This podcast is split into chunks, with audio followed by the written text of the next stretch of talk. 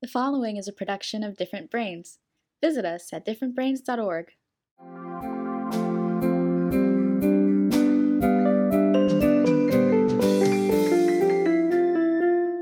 Hi, I'm Dr. Hackie Reitman. Welcome to another episode of Exploring Different Brains. And today we're so lucky to have with us Dr. Lauren Shure, who is the professor of counseling at Barry University. Welcome, Lauren. Thank you so much. It's so exciting to be here. Well, I'm very excited. I mean, you've got more degrees than uh, I don't know. I got hair in my head, and you're always doing stuff to promote justice, equity, inclusion, and belonging for all. So it's an honor to speak with you, Lauren. Thank you. I'm honored to be here. First of all, could you introduce yourself to our audience properly and tell us how you got into psychology? Thank you. Well, I appreciate your kind introduction. And I guess what I would like to say about myself is I started my career, I was pretty young. I worked in a crisis center for the first years of my career. So it was really like jumping right in. Um, I worked in a crisis stabilization unit. I also worked at a uh, a crisis center that was funded by the like the county um, local government. So I've been doing that since I started working with clients in 2003, and then I went to London. I worked as a qualified social worker, and I worked with people from all over the world. So that's really where my passion for I'll say like social justice, diversity, equity, inclusion, however you want to say it, really started. Working with families who were from all over the world, you know, moving their children to London, a very Western cosmopolitan city. There were just so many interesting cultural justice, equity, diversity pieces that came up. Um, I guess I got into psychology originally because when I finished undergrad, I was very young. I was 21 years old. I thought I wanted to be a medical doctor, but I think I was too young to really be able to commit to that. So I worked in a medical office and it just felt so rushed. I was a medical assistant. And so, you know, every 10, 15 minutes, there were more patients coming through the door. And when I was taking the medical histories, I would get so intrigued by people's stories. And I worked for a, an ear, nose, and throat doctor. So, what I started realizing too, at least reflecting back on the intersection between physical and mental health, because so many of these people who are coming in with these like chronic conditions had a lot of psychological issues and challenges. And I got really fascinated and wanted to talk to them. And then when I would get yelled at by the doctors for taking too long, I said, maybe this isn't the field for me. Maybe what I really want to do is work with people. And that's when I um, applied to become a marriage and family therapist, you know, or I, I um, started looking at programs to do that. And that changed really the, the trajectory of my career completely. Did you find yourself biased at all?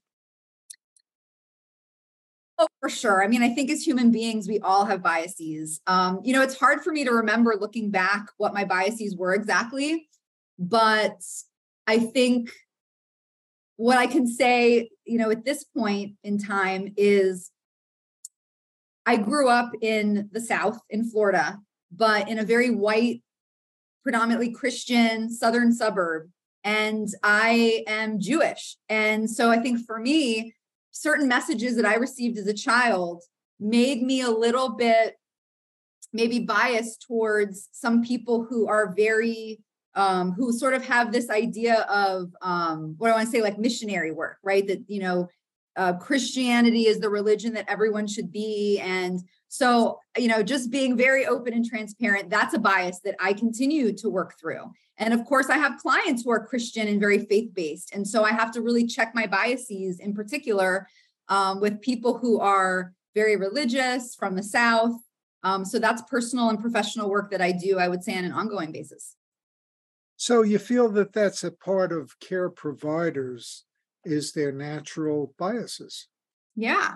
I think it's just the way the human brain works, right? I mean, we get so much information coming at us at every moment and the brain is always making decisions about what to pay attention to and what to process based on our prior experiences and, and other factors too perhaps right like genetics and um, different things so i think you know i know with my students when i'm working with counseling students we are always talking about biases and and i'll share very openly what i see as my biases in the hopes that they will also not feel shame about it but also just be very honest with themselves about what their biases are and then start that process of reflecting and working on um, you know minimizing them So no shortcuts to get things to change from having biases without working through them.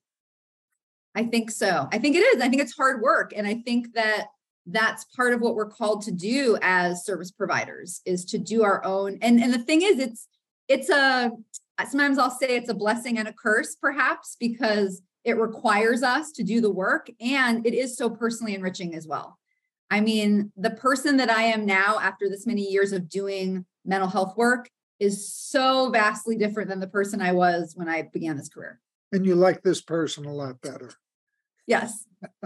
yes. I think I'm a lot more loving. I'm a lot more available to receive love. I'm a lot more um, curious. I think I've always been a curious person, but a lot more open.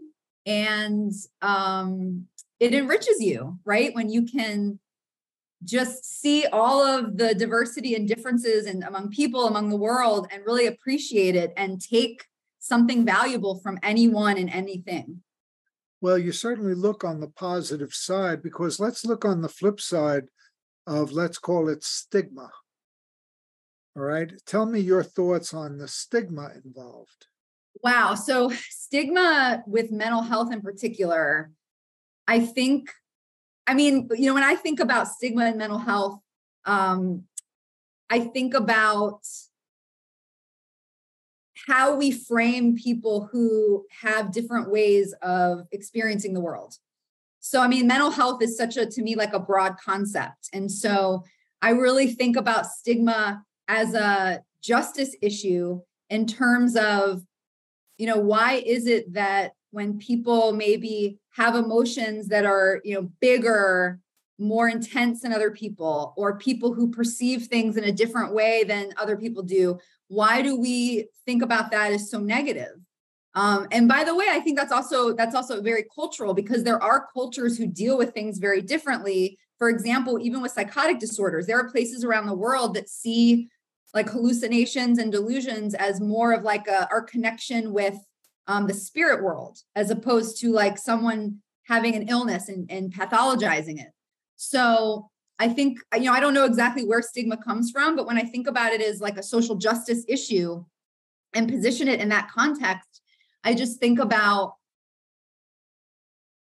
this idea that in society we tend to you know people have privilege or disadvantage based on certain identities and certain ways of being and when people maybe don't fit into a society like, for example, our society is very capitalist. We tend to be valued largely on what we produce and what we do and how much money we can make, even.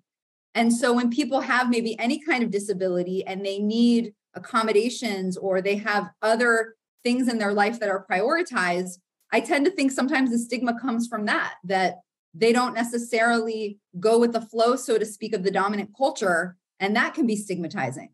But I think we lose a lot when we do that because even recently I became aware of, um, I think on social media, someone was talking about, and I don't even know what you call them, but like on ramps, they have like the little um, like gratings so that maybe someone who's blind or um, or in a wheelchair. Uh, thank you. Or in a wheelchair, right? They kind of know where they're going and this this woman on social media was saying you know people ha- make these statements and i think this is where some of the stigma comes from. Why do we have to ac- it's so few people who are blind or who do get around in wheelchairs so why do we have to accommodate them? But then what actually ended up happening as she's reporting is that people with strollers people carrying you know when when people are um have like loads that they're carrying this is actually beneficial for like most or many of us.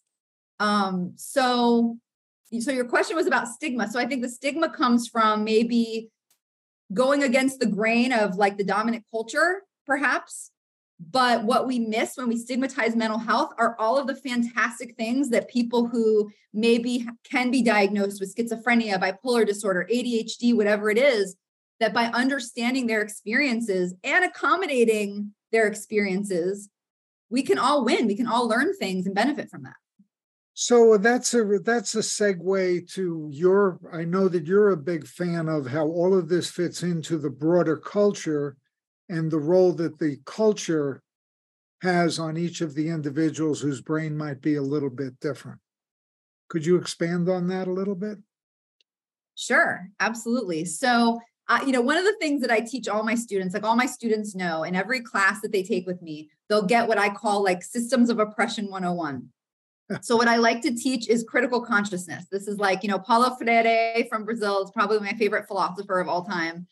And so, I really love this idea of critical consciousness. So, this idea that, you know, based on identity, based on life experiences, certain things, especially identity, you know, cultural groups that we belong to, for example, gender, you know, will seek to privilege us to give us advantage or disadvantage. So, in the context of that, ability is a big piece of that.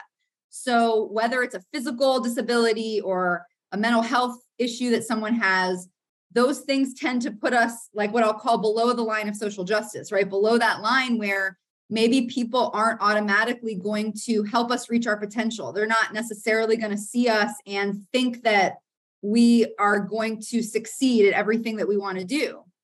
So, in that context, the other, so critical consciousness is understanding that we're being positioned, right? That there are these dynamics of privilege and, and disadvantage, and that we can take actions to dismantle that, that we can do things to level those um, those differences, those inequities. So, for example, even like having conversations like this, um, that woman on social media talking about the benefits of the and I, the gradings or you know whatever you call them, but just awareness about these things, I think, can be part of that. And then also we can teach people. So this is a big part of what I do with my clients and what I'll teach my students is we can also teach people, you know, see if this resonates with them. Like, do you understand that um, for example, like hysteria, right, was uh, literally a diagnosis in our diagnostic manual, the DSM, that we use to diagnose mental health disorders until I think like 1980. And a lot of what hysteria was, it was only for women, only a diagnosis that women received. And it was basically looking back, I think a lot of scholars say, you know, hysteria became a diagnosis because women were experiencing oppression, disadvantage in a patriarchal society. And as they spoke out about it or as they experienced ailments as a function of it, instead of looking at the culture and saying, huh, I wonder why all these women are acting this way, having paralysis and um, and and screaming and and having these symptoms, they just said, you know, this is a disorder and these women are disordered and they have a problem. So just teaching people about these histories, you know, the history of psychology, for example, and the fact that these dynamics exist can also help people transcend them and realize, oh, this isn't like a me problem. This is a societal issue, a cultural issue. And perhaps they can even feel empowered to do something about it, not just for themselves, but for other people as well. So, what are some of the tools that you use aside from your direct counseling and teaching uh, that are so important that are helping change the calculus, that are helping social justice into the mainstream in uh, mm. trying to tackle these problems? Well, definitely my teaching, I would say, is is probably the biggest tool that I use. I mean, again, my students all know who I am, they know what I'm about, and that that's something they're going to get in the class. You know, whatever class it is, I'm going to work that in somehow. Um, I also like to write. I do some research too. I, I I'm really into this kind of research right now um, there was a book that was written some time ago called Positive Deviance or the, the Power of Positive Deviance. So, really looking at, you know, among these groups, so we can look at like queer communities, we can look at communities of color, and where are people thriving despite the fact that, you know, in Florida right now, we see so much discrimination, even on a legal basis, um, especially amongst people who are transgender, um, people who, yeah, I would say identify as queer, LGBTQIA plus, however you want to say it. So, looking at communities who are thriving despite that, what is it that they're doing? So, this is the kind of research I'm really interested in doing too, is really going to communities and people who are impacted, I would say, you know, discriminated against, who are, um, you know, experiencing some disadvantage because of who they are, how they're positioned in society, but despite that, really thriving and doing amazing things. So, those people really inspire me, and I love to be able to share their stories and so doing qualitative research in particular with groups like that is something that, that I really enjoy. Um, outside of that, this is a very new realm for me, but I've gotten involved in legislative work lately, um, writing policy statements, um, organizing. I just was uh, not elected, I was appointed to the chair of the Public Policy and Legislative Action Committee for Florida Counselors Association. Wow. So looking at how we can build coalitions and um, I think public awareness is just so important because I feel like I run into so many people who really don't understand how these laws, like the Don't Say Gay bill and the anti woke, really negatively impact people. And when you start to talk to people and allow, you know, center people's voices, let young people, for example, talk about how this impacts their education and how it's not really what they want. I think that, that those are things too that I think can make a big difference. Well, you know, it's great to uh, um, be a champion of the underdog like you are.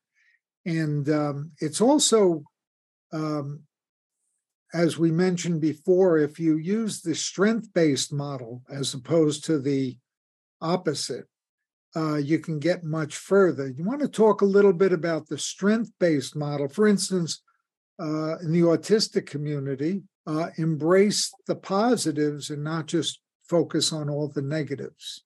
Yeah, I think that's an incredibly important part of empowerment. Uh, and one of the things that we have to use as a tool in professional counseling is uh, a set of advocacy competencies. So, teaching students also, so it has basically three levels. So, we can advocate with our clients or on their behalf, depending on the situation, at the individual level, at the community level, and at the society at large, the public arena, they call it. So, I think that's important too to think about how we can you know work with people and encourage people to get involved in their communities to get involved with the public you know in public spaces or at a, at a larger societal level. And so at the individual level in particular that strength-based approach and personal empowerment is like written into the advocacy competencies. So i think you're really onto something with that. Well i i really admire so much what you're doing because you're doing one of the most important things which is being a teacher but then you're into advocacy and then you're into policy and changing government, I mean, you're hitting the whole trifecta really in your involvement, and that's uh, that's great. And you've inspired your students. One of whom I know, Patty Fasano, has really been inspired by by this and is uh, going to make a difference too. So you're you're multiplying yourself. You're multiplying yourself. Thank you. Well, I have to say, one of the greatest thrills that I have is I do get to teach an advocacy and leadership course to PhD and counseling students. And now I'm supervising them in their internship. And to see the projects they're doing, and like you said, the impact they're making really is just a thrill for me. Um, and definitely with the legislation stuff, it's new for me. I'm still really learning. And that's fun for me too, because I, you know, I decided to stay in school all these years. So I, I love to learn and be a student as well. And there's so much of an impact that you can make through politics, through legislation but I think for a long time, I stayed out of that realm until it just keeps coming up. You know, things just keep coming up that sort of, I think just, I felt like it was required, right? If I'm really an advocate, this is a realm that I just, I have to get involved in. What message would you have for anyone out there who wants to become a counselor that runs an inclusive practice? Ooh, that's a great question. Well, I would say that a good place to start is to know the history. And even this, I feel like, has become so contentious, right? So many of the laws and the politics right now are about, right, who we are as a nation. How do we teach ourselves about who we are and where we came from? But to me, the reality is that the roots of our profession of psychology are are limited and some would say even um, th- they were harmful. So, and there's a great book called Even the Rat Was White. And it talks about some of the roots of psychology and how, and I think it was, you know, because at the time, late 1800s, early 1900s, the reality was there there was systemic and institutional racism just right permeating the culture. So psychology became a tool of white supremacy. You know, um, they used intelligence tests to say that white people were smarter. Um, even when you go back to Freud, you know, we tend to say Freud was the father of psychology. So what I tell my students is listen, the book might say this, and you can call him the father of modern psychology, but that's not where mental health treatment started. So I think one thing that's important if you want to have an inclusive practice is to learn about your history, the history of the profession, and also honor and learn about indigenous and ancient practices of health and wellness that came long before and find a program that does that you know um, find a program find faculty who are about that, are about indigenous practices, who are about um, I'm going to say not even cultural competence, but culture being culture centered. Um, and I think you were maybe alluding to this too when you talked about autism and being strength based. So, you know, there's this whole conversation in the field about like cultural competence, right? First, it was all about cultural competence. We have to have awareness, knowledge, and skills to work with cultures that are different. I think we've moved past that now to where we're talking about cultural humility. Um, and you talked about this earlier, right? Knowing our biases, being aware of ourselves and the limits of our understanding of other people based on who we are and, and the, the things we've been through in life. And so being humble enough, right? To like acknowledge that and learn from our clients and not make assumptions. I want to offer kind of a third, you know, what I hope is the next step. And I learned this from my mentor. And there are people who came long before me who are doing this work of culture centered practices. And so this is really the idea of finding out from our clients and their communities and their people and their role models, right? And their ancestors, what did healing and wellness look like for them? And how did they achieve that healing and wellness? And how can we embed that in our practice? And so part of our assessment process and part of our treatment process becomes finding out from our clients and maybe doing some research and inviting them to do some research on, well, who's a role model for you of healing and wellness? Who has done that before you? And how do people who came before you do that? And how do you want to do it for yourself? Um, anyway, I might be kind of rambling at this point, but I think there's a piece of um, making sure that the education that you're getting at a starting point is inclusive. And then there's also the piece of making sure that you're honoring your clients and their communities and where they come from and the practices of healing that came before them and and, and belong to their ancestors what's one thing you would like our audience to remember or to know about social justice and mental health? I think what I would like to offer is that, you know, we can talk about social justice, and I think the conversation of social justice can be divisive, if for no other reason, because we have to talk about our differences, right? We're kind of talking about these dynamics and um, the differences we have and how that positions us maybe to be have advantages or disadvantages but at the end of the day i think there are things that we all need as human beings. And you know carl rogers talked a lot about this. Um, you know the, the father of humanistic psychology and he talked about growth facilitating conditions. And there are certain conditions that human beings seem to thrive under. And i think there's at least two pieces that are really important for everyone. Number one is connection and community right? We all want to belong. And then the other piece is we all want to figure out who we are, right? We want to have purpose and meaning for ourselves. So I think when I think about mental health and social justice, I'm thinking about maybe just social justice in general, but I can apply this to mental health. How can we create communities, families? How can we be stewards of allowing people to live within growth facilitating conditions? How can we promote community and connection and how can we honor everyone where they're at? How can we help people to figure out who they are, what's important to them, what they believe in, um, find purpose and meaning in life? And so, looking at mental health and social justice, it's like people who experience have different brains, right? People who experience the world in a different way. Wow, there is so much that we can learn from them. So, as opposed to looking at you know how it costs us. Oh you know um, mental health treatment costs money it costs time. Um, maybe people who have mental health disorders aren't going to be as productive. How can we flip that? I want to encourage people to flip that script and really think about and first of all you can look at so many famous people.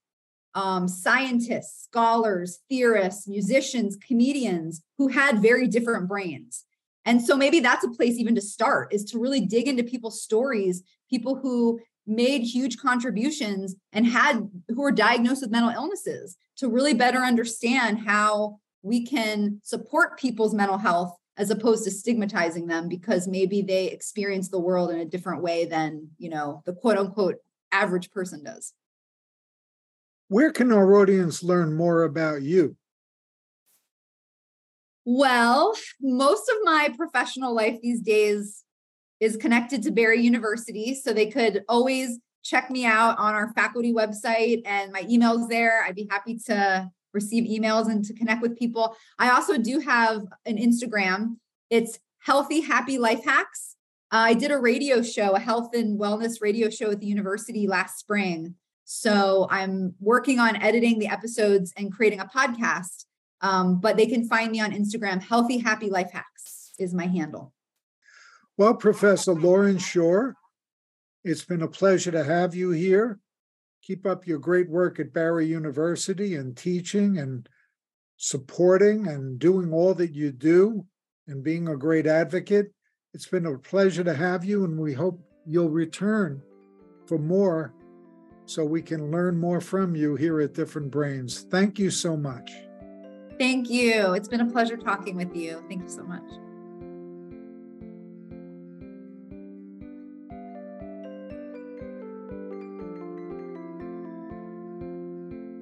Exploring Different Brains is a production of Different Brains. Visit us at differentbrains.org.